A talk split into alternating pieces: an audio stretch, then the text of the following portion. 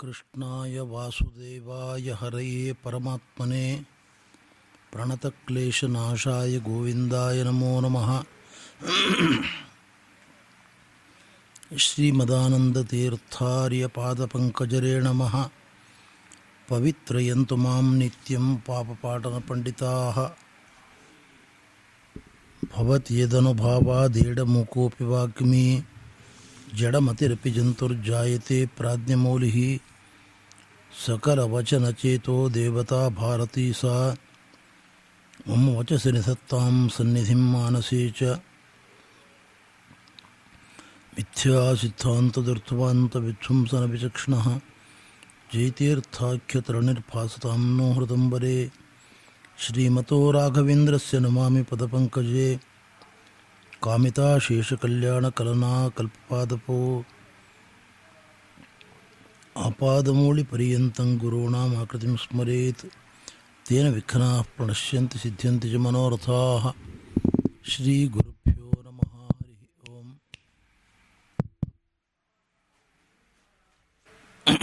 निन्ने व्यास जयंती इवत्तु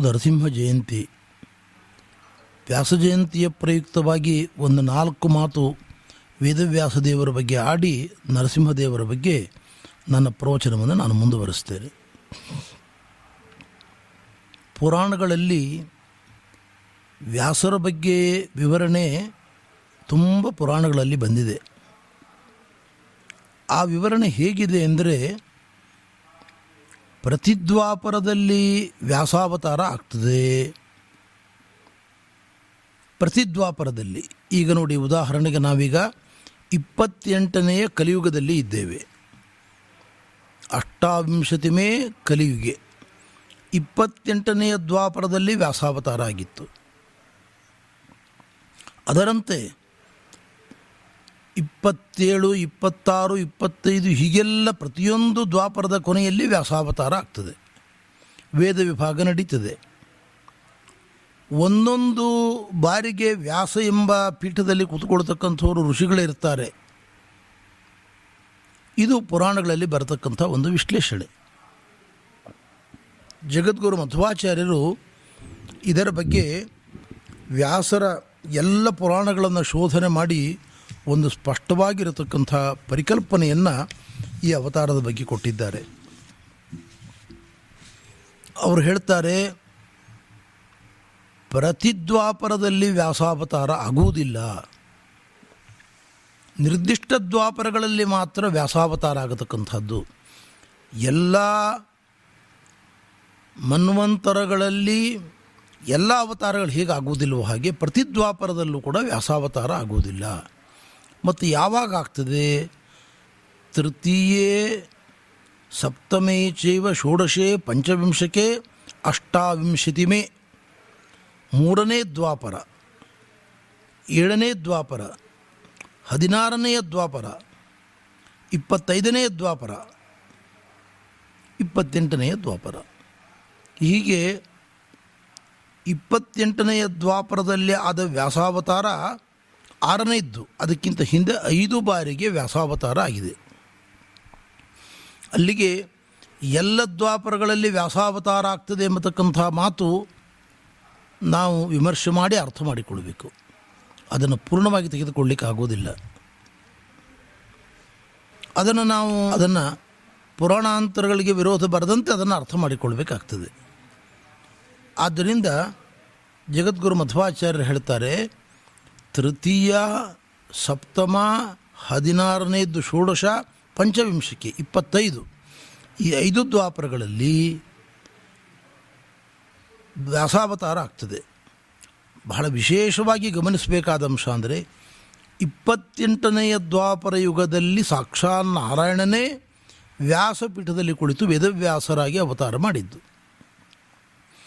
ಉಳಿದ ದ್ವಾಪರ ಯುಗಗಳಲ್ಲಿ ಮೂರು, ಏಳು, ಹದಿನಾರು, ಇಪ್ಪತ್ತೈದು ಇವುಗಳಲ್ಲಿ ವ್ಯಾಸಪೀಠದಲ್ಲಿ ಕುಳಿತ ಋಷಿಯಲ್ಲಿ ಸನ್ನಿಹಿತರಾಗಿ ವೇದ ವಿಭಾಗವನ್ನು ಮಾಡಿದ್ದು. ವ್ಯಾಸಾಚಾರ್ಯಸ್ತು ಪೂರ್ವೇಶು ಚರಮೇ ಸ್ವಯಮೇವತು ವಿವ್ಯಾಸ ವೇದಾನ್. ಆದ್ದರಿಂದ ಈಗ ನಾವು ಏನು ಕಲಿಯುಗದಲ್ಲಿದ್ದೇವೆ, ಇದರ ಹಿಂದಿನ ದ್ವಾಪರಯುಗಕ್ಕೆ ಒಂದು ವೈಶಿಷ್ಟ್ಯ ಇದೆ. ಇಲ್ಲಿ ಸಾಕ್ಷಾತ್ ಶ್ರೀಮನ್ನಾರಾಯಣ ವೇದವ್ಯಾಸರಾಗಿ ಅವತಾರ ಮಾಡಿ, ವೇದ ವಿಭಾಗವನ್ನು ಮಾಡಿ, ಬ್ರಹ್ಮಸೂತ್ರಗಳನ್ನು ರಚನೆ ಮಾಡಿ, ಜಗತ್ತಿಗೆ ತತ್ವಜ್ಞಾನವನ್ನು ಕರುಳಿಸಿರತಕ್ಕಂಥದ್ದು ಆದ್ದರಿಂದ ಸಾಕ್ಷಾನ್ನಾರಾಯಣ ಅವತಾರ ಮಾಡಿ ಬಂದಿದ್ದಾನೆ ಎಂಬುದು ದ್ವಾಪರ ಮತ್ತು ಈ ಕಲಿಯುಗದಲ್ಲಿ ನಾವು ಅನುಸಂಧಾನ ಮಾಡಬೇಕಾಗಿರತಕ್ಕಂಥ ಮುಖ್ಯವಾದ ವಿಷಯ. ಹೀಗೆ ಪರಮಾತ್ಮ ಏಳು ವರ್ಷದ ಮಗುವಾಗಿ ಅವತಾರ ಮಾಡಿದ್ದಾನೆ. ದ್ವೀಪದ ನಡುವೆ ಸತ್ಯವತಿ ಪರಾಶರರನ್ನು ನಿಮಿತ್ತವನ್ನಾಗಿ ಮಾಡಿಕೊಂಡು ಅವತಾರ ಮಾಡಿದ್ದಾನೆ. ಈ ಅವತಾರಕ್ಕೆ ಒಂದು ದೊಡ್ಡ ವೈಶಿಷ್ಟ್ಯ ಇದೆ. ರಾಮಕೃಷ್ಣನಾದಾಗ ಪರಮಾತ್ಮ ಅವತಾರ ಮಾಡಿದಾಗ ಅವನು ಪುಟ್ಟ ಮಗುವಾಗಿ ಕಾಣಿಸಿಕೊಂಡ ಎಲ್ಲ ಮಕ್ಕಳು ಬೆಳೆಯುವಂತೆ ಹಂತ ಹಂತವಾಗಿ ಬೆಳೆದ ಎಂಟು ವರ್ಷ ಬಂದಾಗ ಆಯಾಯ ಜಾತಿ ಧರ್ಮಗಳಿಗೆ ಅನುಗುಣವಾಗಿ ಉಪನಯನ ಸಂಸ್ಕಾರಗಳೊಂದಿಗೆ ಒಳಪಟ್ಟ. ಆದರೆ ವ್ಯಾಸಾವತಾರ ಎಂಥದ್ದು ಅಂದರೆ ಭಗವಂತ ಹುಟ್ಟಿದ ಕೂಡಲೇ ಏಳು ವರ್ಷದ ಮಗುವಾಗಿ ಕಾಣಿಸಿಕೊಂಡ ಗರ್ಭಾಷ್ಟಮ. ಕೂಡಲೇ ತಂದೆಗೆ ಹೇಳಿ ಉಪನಯನ ಸಂಸ್ಕಾರವನ್ನು ಮಾಡಿಸಿಕೊಂಡ. ಇದಾದ ಕೂಡಲೇ ಮೊಟ್ಟ ಮೊದಲು ವೇದ ವಿಭಾಗವನ್ನು ಮಾಡಿದ. ಅನಂತವಾದ ವೈದಿಕ ವಾಂಗ್ಮಯವನ್ನು ತನ್ನ ಬುದ್ಧಿಯಲ್ಲಿ ಇರತಕ್ಕಂಥದ್ದನ್ನು ವಿಭಾಗ ಮಾಡಿ ಋಗ್ವೇದದಲ್ಲಿ ಇಪ್ಪತ್ನಾಲ್ಕು ಶಾಖೆಗಳು, ಯಜುರ್ವೇದದಲ್ಲಿ ನೂರೊಂದು ಶಾಖೆಗಳು, ಸಾಮದಲ್ಲಿ ಸಾವಿರ ಶಾಖೆಗಳು ಹೀಗೆ ವಿಭಾಗವನ್ನು ಮಾಡಿದ.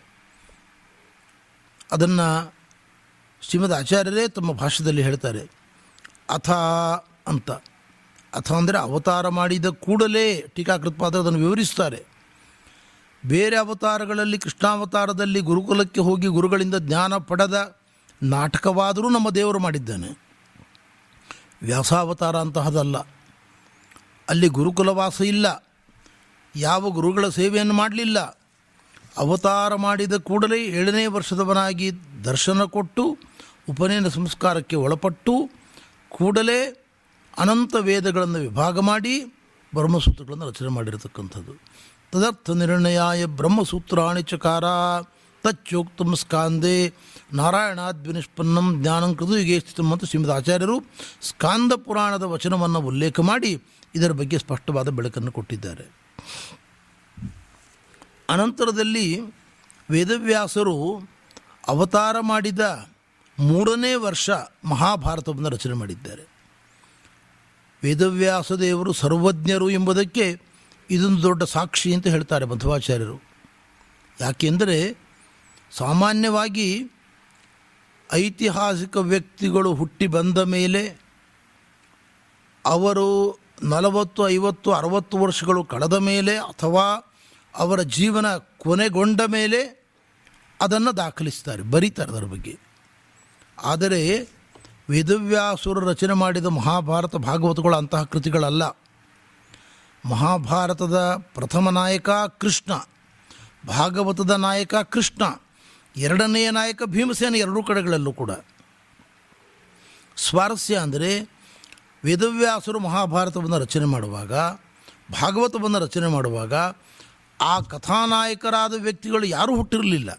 ಅದಕ್ಕಿಂತ ಮುಂಚೆಯೇ ಆ ಗ್ರಂಥಗಳನ್ನು ರಚನೆ ಮಾಡಿ, ವೇದವ್ಯಾಸರು ತಮ್ಮ ಆಶ್ರಮದ ಒಳಗಿರುವ ಶುಕ, ಪೈಲ, ವೈಶಂಪಾಯನ ಮೊದಲಾಗಿರತಕ್ಕಂಥ ಋಷಿಗಳಿಗೆಲ್ಲ ಉಪದೇಶ ಮಾಡಿಬಿಟ್ಟಿದ್ದರು ಅವರು. ಈ ಎಲ್ಲ ಗ್ರಂಥಗಳು ವ್ಯಾಸರ ಆಶ್ರಮದ ಒಳಗೆ ಪ್ರಚಲಿತವಾಗಿದ್ದವು. ಸಮಾಜಕ್ಕೆ ಬಂದದ್ದು ತಡವಾಗಿ ಇಷ್ಟೇ. ಇದನ್ನು ಸ್ಪಷ್ಟಪಡಿಸ್ತಾರೆ ಶ್ರೀಮದ್ ಆಚಾರ್ಯರು. ಪರೀಕ್ಷಿನ್ ಮಹಾರಾಜನ ಕಾಲದಲ್ಲಿ ಭಾಗವತದ ಉಪದೇಶ ನಡೆಯಿತು. ಆದರೆ ನಿಜವಾಗಿ ವಿಚಾರ ಮಾಡಲಾಗಿ ಭಾಗವತ ವ್ಯಾಸರ ಕೊನೆಯ ರಚನೆ. ಎಲ್ಲ ಪುರಾಣಗಳನ್ನು ರಚನೆ ಮಾಡಿದ್ದಾದ ಮೇಲೆ ನಾರದರು ಬಂದು ಪ್ರಾರ್ಥನೆ ಮಾಡಿದ್ದಕ್ಕೋಸ್ಕರವಾಗಿ ವ್ಯಾಸರು ಭಾಗವತವನ್ನು ರಚನೆ ಮಾಡಿಕೊಟ್ಟರು ಅದು ಹದಿನೆಂಟನೇ ಹಾಗೂ ಕೊನೆಯ ಪುರಾಣ. ಮೊದಲು ರಚನೆ ಮಾಡಿದ್ದು ಮಹಾಭಾರತ, ಇತಿಹಾಸ. ಆದರೆ ಗಮನಿಸಿ, ಭಾಗವತ ಪ್ರವಚನ ವ್ಯಾಸಾಶ್ರಮದಲ್ಲಿ ನಡೆದು ಹೋಗಿತ್ತು. ವ್ಯಾಸರ ಮಕ್ಕಳಾದ ಶುಕುಮನಗಳು ಅದನ್ನು ಕೇಳಿದ್ದರು. ಯಾವಾಗ ಮಹಾನುಭಾವನಾಗಿರ್ತಕ್ಕಂಥ ಪರೀಕ್ಷಿನ ಮಹಾರಾಜ ಪ್ರಾಯೋಪವೇಶಕ್ಕೆ ಕುಳಿತುಕೊಂಡ ಆವಾಗ ಅವನ ಮೇಲಿನ ಕರುಣೆಯಿಂದ ಬಂದು ಉಪದೇಶ ಮಾಡಿದರು. ಕೊನೆಯ ಕೃತಿಯಾಗಿರತಕ್ಕಂಥ ಭಾಗವತದ ಉಪದೇಶ ನಡೆದದ್ದು ಮೊದಲು. ಅಲ್ಲಿ ಸಾವಿರಾರು ಜನ ಇದ್ದರು. ಪರೀಕ್ಷಿನ ಮಹಾರಾಜ ಪ್ರಾಯೋಪವೇಶ ಕುತ್ಕೊಂಡಾಗ ಋಷಿಗಳಿದ್ದರು, ಸೂತು ಪುರಾಣಿಕರಿದ್ದರು. ಅವರಿಂದ ಜಗತ್ತಿನಲ್ಲಿ ಭಾಗವತ ಎಲ್ಲ ಕಡೆಗೆ ಪಾಠ ಪ್ರವಚನದ ಮೂಲಕ ಪ್ರಸಿದ್ಧವಾಯಿತು. ಆದರೆ ಗಮನಿಸಿ ಮೊದಲ ರಚನೆಯಾದ ಮಹಾಭಾರತ ಸಮಾಜಕ್ಕೆ ದೊರಕಿದ್ದು ಅವನ ಮಗನ ಕಾಲದಲ್ಲಿ. ಪರೀಕ್ಷಿತ ರಾಜನ ಮಗನಾಗಿರತಕ್ಕಂಥ ಜನ್ಮೇಯರಜಯನ ರಾಜನ ಕಾಲದಲ್ಲಿ ವೈಶಂಪಾಯನರು ಬಂದು ಉಪದೇಶ ಮಾಡಿದರು. ಮೊದಲ ರಚನೆ ಸಮಾಜಕ್ಕೆ ದೊರಕಿದ್ದು ಕೊನೆಗೆ ಕೊನೆಯ ರಚನೆ ದೊರಕಿದ್ದು ಮೊದಲು. ಇದರ ಅರ್ಥ ಎಲ್ಲವನ್ನೂ ವ್ಯಾಸರು ಮೊದಲೇ ರಚನೆ ಮಾಡಿ, ಅದನ್ನು ತಮ್ಮ ಶಿಷ್ಯರಿಗೆಲ್ಲ ಉಪದೇಶ ಮಾಡಿದ್ದಾರೆ. ನಿರ್ದಿಷ್ಟ ಕಾಲಘಟ್ಟದಲ್ಲಿ ಭಕ್ತರ ಮೇಲಿನ ವಾತ್ಸಲ್ಯದಿಂದ ಅವರ ಉದ್ಧಾರಕ್ಕೋಸ್ಕರ ಎಲ್ಲ ಕಾಲದಲ್ಲಿ ಬರತಕ್ಕಂಥ ಸಜ್ಜನರ ಉದ್ಧಾರಕ್ಕೋಸ್ಕರವಾಗಿ ಕಾಲಘಟ್ಟದಲ್ಲಿ ಅದನ್ನು ಶಿಷ್ಯರ ಮೂಲಕ, ಪ್ರಶಿಷ್ಯರ ಮೂಲಕ ಜಗತ್ತಿನಲ್ಲಿ ಹರಡುವಂತೆ ಮಾಡಿದ್ದಾರೆ. ವ್ಯಾಸರು ಮಹಾಭಾರತವನ್ನು ರಚನೆ ಮಾಡಿದಾಗ ಮಹಾಭಾರತದಲ್ಲಿ ಒಂದು ಮಾತಿದೆ. ತ್ರಿಭಿರ್ವರ್ಷೇರ್ ಮಹಾರಾಜ ಕೃಷ್ಣದ್ವೈಪಾಯನೋಬ್ರವೀತ್ ಅಂತ. ಈ ವಾಕ್ಯವನ್ನು ನೋಡುವಾಗ ಹೀಗೆ ಅರ್ಥ ಕಾಣ್ತದೆ ವ್ಯಾಸರಿಗೆ ಒಂದು ಲಕ್ಷ ಶ್ಲೋಕಾತ್ಮಕವಾದ ಮಹಾಭಾರತವನ್ನು ರಚನೆ ಮಾಡಲಿಕ್ಕೆ ಎಷ್ಟು ಕಾಲಾವಕಾಶ ಬೇಕಾಯಿತು ಅಂದರೆ ಮೂರು ವರ್ಷ ಬೇಕಾಯಿತು ಅಂತ ಅರ್ಥ ಕಾಣಿಸ್ತದೆ ಈ ವಾಕ್ಯಕ್ಕೆ. ಜಗದ್ಗುರು ವಾದರಾಜ ಹೋಮರು ವ್ಯಾಖ್ಯಾನ ಮಾಡ್ತಾ ಹೇಳ್ತಾರೆ, ಹೀಗೆ ಅರ್ಥ ಅಲ್ಲ ಇದಕ್ಕೆ. ವ್ಯಾಸರ ಬೇರೆ ಬೇರೆ ಕೃತಿಗಳನ್ನು ನೋಡಿ ನಾವು ಅರ್ಥ ಮಾಡಿಕೊಳ್ಬೇಕು. ವ್ಯಾಸರೇ ಬೇರೆ ಬೇರೆ ಪುರಾಣಗಳಲ್ಲಿ ಹೇಳ್ತಾರೆ, ಭಗವಂತ ವ್ಯಾಸನಾಗಿ ಅವತಾರ ಮಾಡಿ ಏಳನೇ ವರ್ಷಕ್ಕೆ ಉಪನಯನ ಸಂಸ್ಕಾರಕ್ಕೆ ಒಳಪಟ್ಟು ಮಹಾಭಾರತವನ್ನು ರಚನೆ ಮಾಡಿದ್ದಾನೆ. ವೇದಾರ್ಥ ನಿರ್ಣಾಯಕವಾದ ಬ್ರಹ್ಮಸೂತ್ರಗಳನ್ನು ರಚನೆ ಮಾಡಿದ್ದಾನೆ ಅಂತ ವ್ಯಾಸರೇ ಹೇಳಿದ್ದಾರೆ. ಇದೆಲ್ಲವನ್ನು ಗಮನಿಸಿದಾಗ ಮೂರು ವರ್ಷಗಳು ಅವತಾರವಾದ ಮೇಲೆ, ಮೂರು ವರ್ಷ ಕಳೆದ ಮೇಲೆ ಮಹಾಭಾರತ ರಚನೆ ಮಾಡಿದರು ಅಂತ ಅರ್ಥ. ಮಹಾಭಾರತ ರಚನೆ ಮಾಡಲಿಕ್ಕೆ ಮೂರು ವರ್ಷಗಳ ಕಾಲಾವಧಿ ಬೇಕಾಯಿತು. ಮೂರು ವರ್ಷದ ತನಕ ಸಮಯ ತಗೊಂಡು ವ್ಯಾಸರು ಇದನ್ನು ಮಾಡಿದರು ಅಂತ ಅರ್ಥ ಮಾಡ್ಕೊಳ್ಬೇಡಿ ಅಂತಾರೆ. ಇಷ್ಟೇ ಅಲ್ಲ, ಇನ್ನೂ ಒಂದು ಮಹತ್ವದ ಪ್ರಮೇಯವನ್ನು ಜಗದ್ಗುರು ಮಧ್ವಾಚಾರ್ಯರು ಹೇಳ್ತಾರೆ. ವೇದವ್ಯಾಸ ದೇವರು ಧೃತರಾಷ್ಟ್ರನಿಗೆ ಜನ್ಮವನ್ನು ಕೊಟ್ಟಾಗ ಅವರ ವಯಸ್ಸು ಎಷ್ಟು ಅಂದರೆ ಆರುನೂರು ವರ್ಷ ಆಗಿತ್ತು ವೇದವ್ಯಾಸರಿಗೆ. ವ್ಯಾಸ ಶತವರ್ಷೀಯ ಧೃತರಾಷ್ಟ್ರ ಮಜೀಜನತ್ ವ್ಯಾಸರು ಅವತಾರ ಮಾಡಿದ ಮೂರನೇ ವರ್ಷದಲ್ಲಿ ಮಹಾಭಾರತ ರಚನೆ ಮಾಡಿದ್ದಾರೆ. ಇದರಿಂದ ಸ್ಪಷ್ಟ ಆಗುವ ವಿಷಯ, ಧೃತರಾಷ್ಟ್ರ ಹುಟ್ಟುವುದಕ್ಕಿಂತ ಐನೂರು ತೊಂಬತ್ತೇಳು ವರ್ಷಗಳ ಮುಂಚೆ ಮಹಾಭಾರತ ರಚನೆಯಾಗಿದೆ. ವ್ಯಾಸರು ತಮ್ಮ ಆರುನೂರನೇ ವರ್ಷದಲ್ಲಿ ಧೃತರಾಷ್ಟ್ರನಿಗೆ ಜನ್ಮವನ್ನು ಕೊಟ್ಟಿದ್ದಾರೆ. ವ್ಯಾಸರು ಹುಟ್ಟಿದ ಮೂರನೇ ವರ್ಷದಲ್ಲಿ ಮಹಾಭಾರತ ರಚನೆಯಾಗಿದೆ. ಮಹಾಭಾರತ ರಚನೆಯಾಗಿ ಐನೂರು ತೊಂಬತ್ತೇಳು ವರ್ಷಗಳ ನಂತರ ಧೃರಾಷ್ಟ್ರ ಆಮೇಲೆ ಪಾಂಡು, ಕೌರವ ಪಾಂಡವರ ಜನ್ಮ, ಇದೆಲ್ಲ ನಡೆದಿದೆ. ಆ ಕಥಾನಾಯಕರೆಲ್ಲ ಹುಟ್ಟುವುದಕ್ಕಿಂತ ಮುಂಚೆಯೇ ಗ್ರಂಥವನ್ನು ರಚನೆ ಮಾಡಿ ಎಲ್ಲವನ್ನು ಶಿಷ್ಯರಿಗೆ ಉಪದೇಶ ಮಾಡಿದ್ದಾರೆ. ಆದ್ದರಿಂದ ಸ್ಕಾಂದ ಪುರಾಣಾದಿಗಳಲ್ಲಿ ವ್ಯಾಸರ ಮಹಿಮೆ ವರ್ಣನೆ ಮಾಡುವಾಗ ಹೇಳ್ತಾರೆ, ಉದ್ಗಾರ ತೆಗೀತಾರೆ, ಕೋಹ್ಯನ್ಯ ಪುಂಡರೀಕಾಕ್ಷಾತ್, ಮಹಾಭಾರತ ಕೃದ್ಭವೇತ್.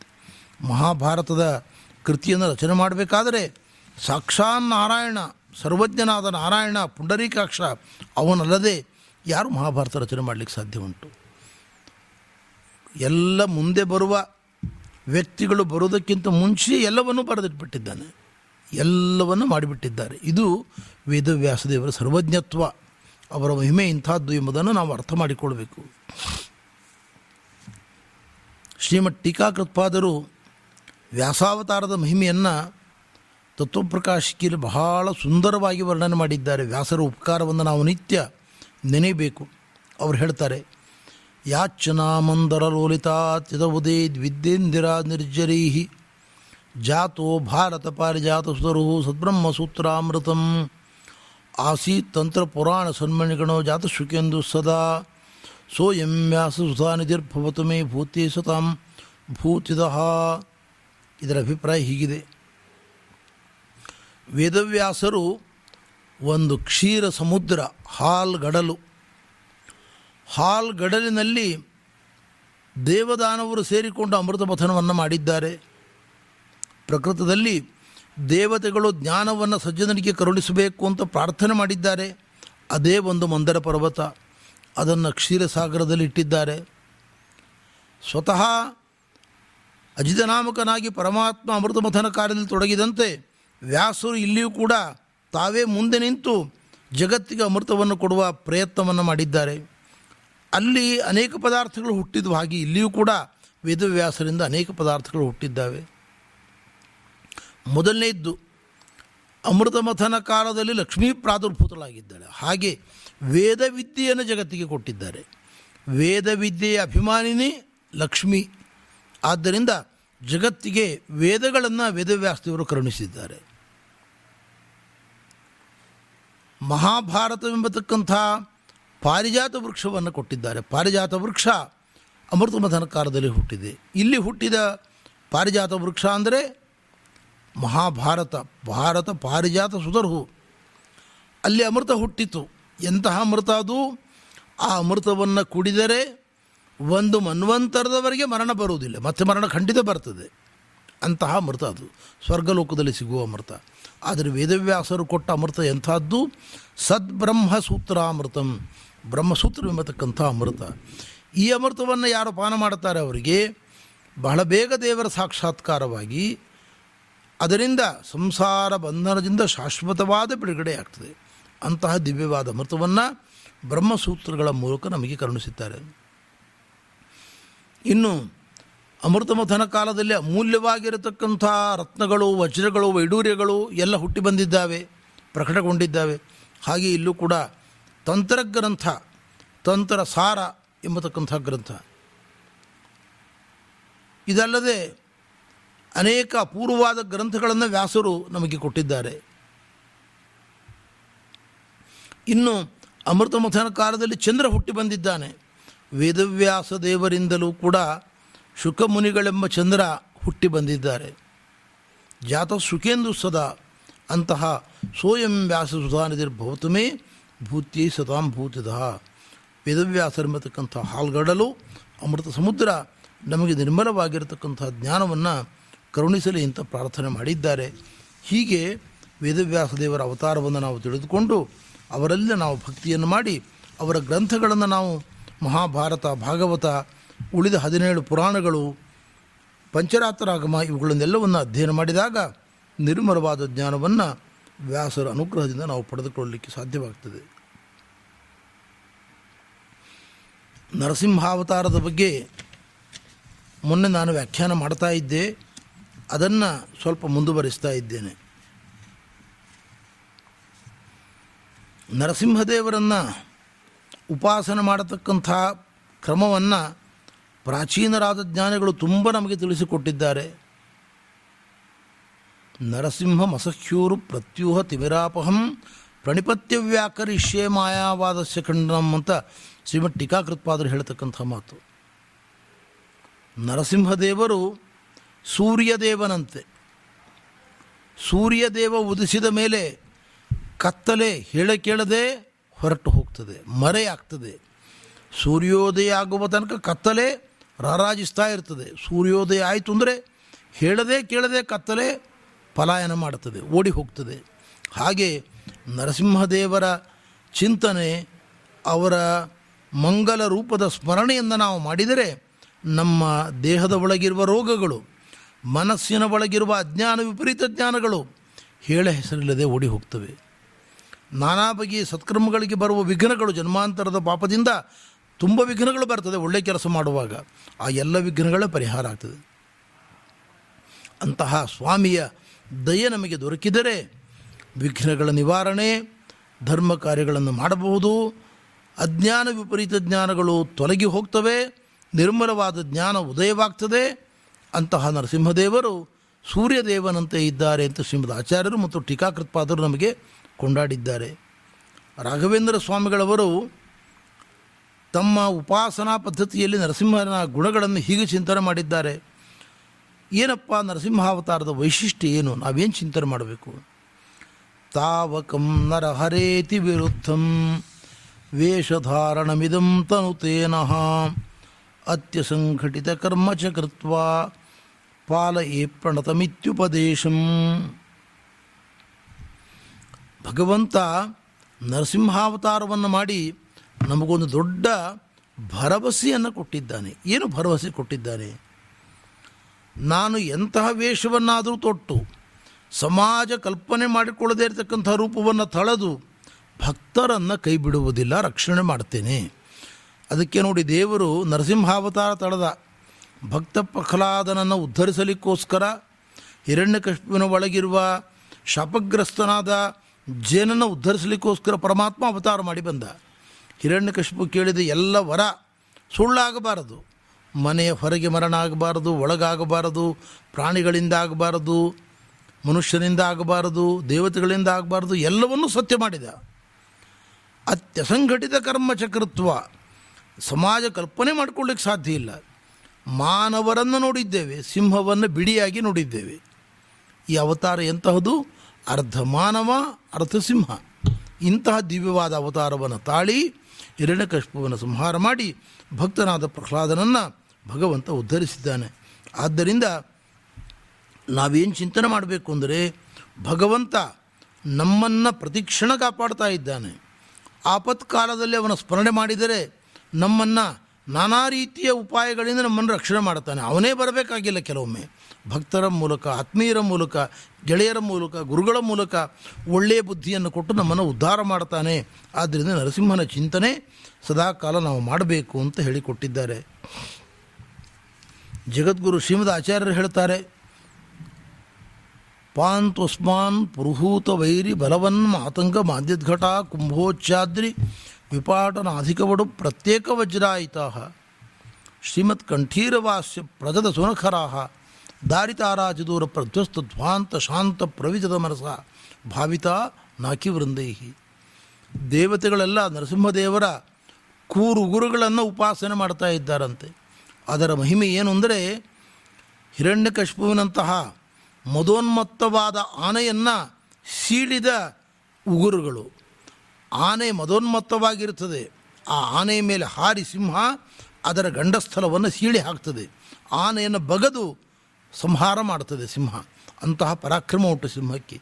ಹಾಗೆ ಹಿರಣ್ಯಕಶಿಪುವೆ ಮೊದಲಾಗಿರತಕ್ಕಂತಹ ದುಷ್ಟರಾಗಿರತಕ್ಕಂತಹ ದಾನವರು ಅದು ದೊಡ್ಡ ಮದ್ದಾನೆ ಇದ್ದಂತೆ. ಅಂತಹ ಮದ್ದಾನೆಗಳನ್ನು ಸೀಳಿ ಹಾಕುವಲ್ಲಿ ನರಸಿಂಹದೇವರ ಊರುಗಳು ಅತ್ಯಂತ ಸಮರ್ಥವಾಗಿದ್ದಾವೆ. ಅಂತಹ ಕೂರುಗುರುಗಳು ನಮ್ಮ ಸಂಕಷ್ಟಗಳನ್ನು ಪರಿಹಾರ ಮಾಡಿ ಅಜ್ಞಾನ, ವಿಪರೀತ ಜ್ಞಾನಗಳನ್ನು ತೊಡೆದು ಹಾಕಿ ನಿರ್ಮಲವಾದ ಜ್ಞಾನವನ್ನು ಕರುಣಿಸಲಿ ಅಂತ ಅದನ್ನು ನಾವು ಚಿಂತನೆ ಮಾಡಬೇಕು. ಆ ನರಸಿಂಹದೇವರ ವ್ಯಕ್ತಿತ್ವ ಎಂಥದ್ದು? ಲಕ್ಷ್ಮೀಕಾಂತ ಸಮಂತತೋಪಿ ಕಲೆಯನ್ ನೈವೇಶದುಸ್ತೇ ಸಮಂ ಪಶ್ಯಾಮಿ. ಉತ್ತಮ ವಸ್ತು ದೂರತರತಃ, ಅಪಾಸ್ತಂ ರಸೋಯೋಷ್ಟುಮಃ ಯದ್ ಋಷೋತ್ಕರ ದಕ್ಷನೇತ್ರ ಕುಟಿಲ ಪ್ರಾಂತೋತ್ಥಿತಾಗ್ನಿ ಸ್ಫುರತ್ ಖದ್ಯೋದೋಪಮ ವಿಸ್ಫುಲಿಂಗ ಭಸಿತ ಬ್ರಹ್ಮೇಶ ಶಕ್ರೋತ್ಕರ. ಪ್ರಳಯ ಕಾಲ ಒದಗಿದಾಗ ನರಸಿಂಹದೇವರು, ಬ್ರಹ್ಮದೇವರು, ರುದ್ರದೇವರು, ಶೇಷದೇವರು, ಗರುಡದೇವರು, ಇಂದ್ರಕಾಮರು, ಎಲ್ಲ ದೇವತೆಗಳನ್ನು, ಎಲ್ಲ ಜಗತ್ತನ್ನು ಕೂಡ ಸುಟ್ಟು ಭಸ್ಮ ಮಾಡ್ತಾ ಇದ್ದಾರೆ. ದೇವಾನುದೇವತೆಗಳನ್ನೆಲ್ಲ ಸಂಹಾರ ಮಾಡಿ ಅವರನ್ನು ತನ್ನ ಹೊಟ್ಟೆಯಲ್ಲಿ ಪುಟ್ಟ ಮಗುವನ್ನು ತಾಯಿ ತೊಡೆ ಮೇಲೆ ಮರಗಿಸಿಕೊಳ್ಳುವಂತೆ ಹೊಟ್ಟೆಯಲ್ಲಿ ಹಾಕಿಕೊಂಡು ಅವರಿಗೆ ಆನಂದವನ್ನು ಕರುಣಿಸ್ತಾ ಇದ್ದಾರೆ ದೇವತೆಗಳಿಗೆ. ಅಂತಹ ದಿವ್ಯ ರೂಪ ಅದು. ನರಸಿಂಹ ರೂಪ. ಹದಿನಾಲ್ಕು ಲೋಕಗಳ ಹೊರ ಹೊರಗೆ ಪರಿಶೀಲನೆ ಮಾಡಲಾಗಿ ನರಸಿಂಹದೇವರಿಗೆ ಸಮವಾದ ವಸ್ತು ಇನ್ನೊಂದಿಲ್ಲ. ಎಲ್ಲವೂ ನರಸಿಂಹದೇವರಿಗಿಂತ ಕೆಳಗೆ. ಬ್ರಹ್ಮರುದ್ರಾಜ ದೇವತೆಗಳಿಗೆ ಅವನು ತಂದೆ. ಅವರ ಸಂಹಾರಕನೂ ಹೌದು. ಆದ್ದರಿಂದ ಎಲ್ಲ ದೇವತೆಗಳಿಗೆ ಜನ್ಮವನ್ನು ಕೊಟ್ಟ ಪರಮಪುರುಷನಾದ ನಾರಾಯಣನೇ ನರಸಿಂಹನಾಗಿ ಅವತಾರ ಮಾಡಿ ಬಂದಿದ್ದಾನೆ. ಅವನು ರಮಾಬ್ರಹ್ಮಾಜಿ ದೇವತೆಗಳಿಗಿಂತ ಶ್ರೇಷ್ಠ. ಲಕ್ಷ್ಮೀಪತಿ ನಾರಾಯಣ ಬ್ರಹ್ಮರುದ್ರಾಜ ದೇವತೆಗಳಿಗೆ ಜನಕ, ಸಂಹಾರಕನೂ ಹೌದು. ಅಂತಹ ಅದ್ಭುತವಾಗಿರತಕ್ಕಂಥ ಸಾಮರ್ಥ್ಯ ನರಸಿಂಹನದ್ದಾಗಿದೆ. ಅವನಿಗೆ ಸಮನೇ ಇಲ್ಲ, ಉತ್ತಮ ಎಲ್ಲಿಂದ ಬರಬೇಕು? ಅವನ ಬಲಗಣ್ಣಿನ ಒಂದು ಕಿಡಿ ಜಗತ್ತಿನಲ್ಲಿ ಹರಡಿ ಹದಿನಾಲ್ಕು ಲೋಕಗಳನ್ನು ಭಸ್ಮ ಮಾಡಿದೆ. ಬಲಗಣ್ಣಿನ ಒಳಗೆ ಸೂರ್ಯ ಇದ್ದಾನೆ. ಸೂರ್ಯನಿಗೆ ಜನ್ಮವನ್ನು ಕೊಟ್ಟ ಕಣ್ಣು ಭಗವಂತನ ಬಲಗಣ್ಣು. ಪ್ರಚುರವಾದ ಪ್ರಕಾಶ, ಸೂರ್ಯನ ಬಿಸಿಲು ನಮ್ಮನ್ನು ಸುಟ್ಟು ಹಾಕ್ತದೆ. ಹಾಗೆ ಭಗವಂತನ ಬಲಗಣ್ಣಿನಿಂದ ಹೊರಟ ಕಿಡಿ ಹದಿನಾಲ್ಕು ಲೋಕಗಳನ್ನು ಭಸ್ಮ ಮಾಡಿದೆ. ಬ್ರಹ್ಮರುದ್ರಾಜ ದೇವತೆಗಳನ್ನು ಸಂಹಾರ ಮಾಡಿದ ಸ್ವಾಮಿಯವನು ಆದಿಶಂಕರಾಚಾರ್ಯರು ಕೂಡ ಈ ಮಾತು ಹೇಳ್ತಾರೆ. ಬ್ರಹ್ಮೇಂದ್ರ ರುದ್ರ ಮರುದರ್ಕ ಕಿರೀಟಕೋಟಿ ಸಂಘಟ್ಟಿತಾಂಘ್ರಿ ಕಮಲಾಮಲ ಕಾಂತಿಕಾಂತ ಲಕ್ಷ್ಮೀ ಲಸತ್ಕುಚ ಸರೋರುಹ ರಾಜಹಂಸ ಲಕ್ಷ್ಮೀ ನೃಸಿಂಹ ಮಮ ದೇಹಿ ಕರಾವಲಂಬಂ. ಬ್ರಹ್ಮದೇವರು, ಇಂದ್ರದೇವರು, ರುದ್ರದೇವರು, ಮರುದೇವತೆಗಳು, ಸೂರ್ಯ ಮೊದಲಾದ ದೇವತೆಗಳು ತಾವು ಧಾರಣೆ ಮಾಡಿದ ಕಿರೀಟವನ್ನು ನರಸಿಂಹದೇವರ ಪಾದಗಳಿಗೆ ನಮಸ್ಕರಿಸಿ ಆ ನರಸಿಂಹದೇವರ ಆಶೀರ್ವಾದವನ್ನು ಪಡೆದುಕೊಳ್ತಾ ಇದ್ದಾರೆ. ಅವರ ಪಾದವನ್ನು ಇಡತಕ್ಕಂಥ ಆಸನಕ್ಕೆ ತಮ್ಮ ಕಿರೀಟವನ್ನು ಕಟ್ಟಿಸ್ತಾ ಇದ್ದಾರೆ. ನರಸಿಂಹದೇವರ ಆಶೀರ್ವಾದಕ್ಕೋಸ್ಕರ ಎಲ್ಲರೂ ಕೂಡ ನಿರಂತರ ಪ್ರಾರ್ಥನೆ ಮಾಡ್ತಾ ಇದ್ದಾರೆ. ಇಲ್ಲಿ ಸ್ಪಷ್ಟವಾಗಿ ಬ್ರಹ್ಮದೇವರು, ರುದ್ರದೇವರು, ಇಂದ್ರದೇವರು ಎಲ್ಲರೂ ಕೂಡ ನರಸಿಂಹನಿಗೆ ಶರಣಾಗತರಾಗಿದ್ದಾರೆ. ಅವನ ಅನುಗ್ರಹವನ್ನು ಪಡೆದುಕೊಳ್ತಾ ಇದ್ದಾರೆ ಎಂಬತಕ್ಕಂಥ ಪ್ರಮೇಯವನ್ನು ಆದಿಶಂಕರರು ಕೂಡ ತಮ್ಮ ಸ್ತೋತ್ರದಲ್ಲಿ ಇದನ್ನು ವರ್ಣನೆ ಮಾಡಿದ್ದಾರೆ. ಜಗದ್ಗುರು ಮಧ್ವಾಚಾರ್ಯರು, ಆ ನರಸಿಂಹನೇ ನಾರಾಯಣ ನಾರಾಯಣ ಸರ್ವೋತ್ತಮ ದೇವತೆ, ಅವನಿಗೆ ಸಮರಾದವರೇ ಇಲ್ಲ, ಉತ್ತಮರಾಗಿರತಕ್ಕಂಥವ್ರು ಜಗತ್ತಿನಲ್ಲಿ ಎಲ್ಲಿಯೂ ಕೂಡ ಸಿಕ್ಕಲಿಕ್ಕೆ ಸಾಧ್ಯವಿಲ್ಲ ಎಂಬತಕ್ಕಂಥ ಪ್ರಮೇಯವನ್ನು ತುಂಬ ಸುಂದರವಾಗಿ ತಮ್ಮ ಕೃತಿಗಳಲ್ಲಿ ನಿರೂಪಣೆ ಮಾಡಿಕೊಟ್ಟಿದ್ದಾರೆ. ನರಸಿಂಹದೇವರ ಉಪಾಸನೆಯನ್ನು ರುದ್ರದೇವರು ಮಾಡ್ತಾ ಇದ್ದಾರೆ ಅಂತ ವೇದವೇ ಹೇಳ್ತಾ ಇದೆ.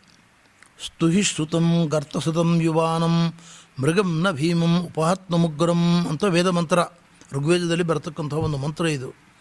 ಇದರಲ್ಲಿ ಸ್ಪಷ್ಟವಾಗಿ ಮೃಗಮ್ಮನ ಮೃಗಮಿವ ಸಿಂಹದಂತೆ ಅವತಾರ ಮಾಡಿದ ಭಗವಂತನನ್ನು ರುದ್ರದೇವರು ಸ್ತೋತ್ರ ಮಾಡ್ತಾ ಇದ್ದಾರೆ. ರುದ್ರದೇವರು ಅವನಿಂದ ಎಲ್ಲವನ್ನು ಪಡೆದುಕೊಳ್ತಾ ಇದ್ದಾರೆ.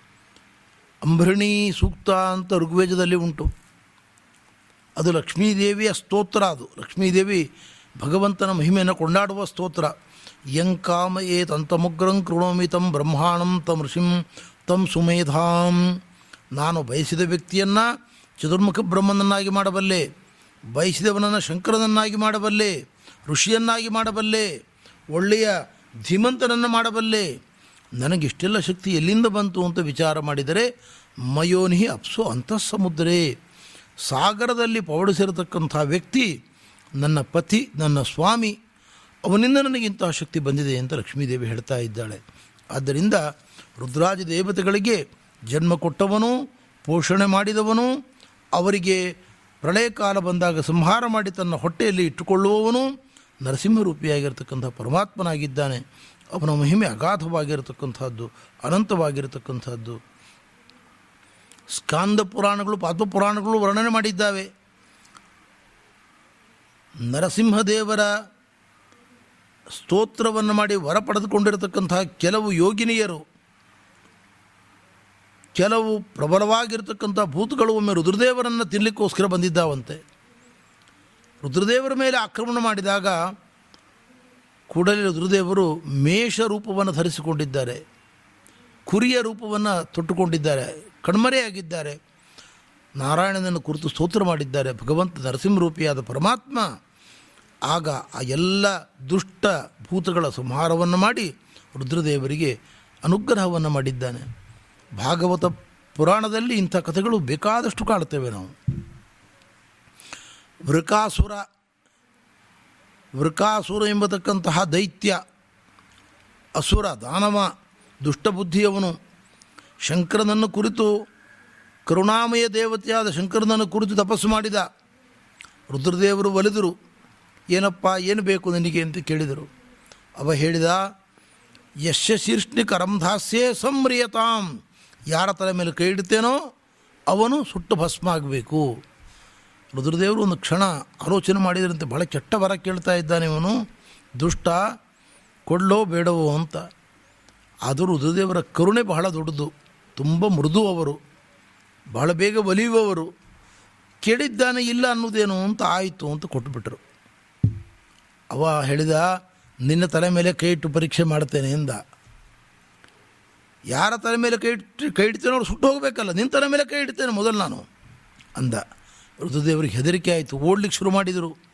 ಆಮೇಲೆ ಸಾಕ್ಷಾತ್ ಶ್ರೀಮನ್ನಾರಾಯಣ ಮಹಾವಿಷ್ಣು ಬಾಲಬ್ರಹ್ಮಚಾರಿಯ ರೂಪವನ್ನು ತಡೆದು ಅವರ ಮುಂದೆ ಬಂದು ನಿಂತ್ಕೊಂಡ. ಏನಪ್ಪ, ಶಾಕುನೆಯ ಶಕುನೆಯ ಎಂಬತಕ್ಕಂತಹ ದೈತ್ಯನ ಮಗನೇ ಎಲ್ಲಿ ಓಡ್ತಾ ಇದ್ದಿಂದ ಆಗ ಆ ಪುಟ್ಟ ಬ್ರಹ್ಮಚಾರಿಯನ್ನು ಕಂಡು ಮೋಹಿತನಾದ ಇವನು ವೃಕಾಸುರ ಕೇಳಿದ, ಇಲ್ಲ ರುದ್ರದೇವರನ್ನು ಹುಡ್ಕೊಂಡು ಹೋಗ್ತಾ ಇದ್ದೇನೆ, ಶಂಕರನನ್ನು ಹುಡ್ಕೊಂಡು ಹೋಗ್ತಾ ಇದ್ದೇನೆ, ಓಡ್ತಾ ಇದ್ದೇನೆ.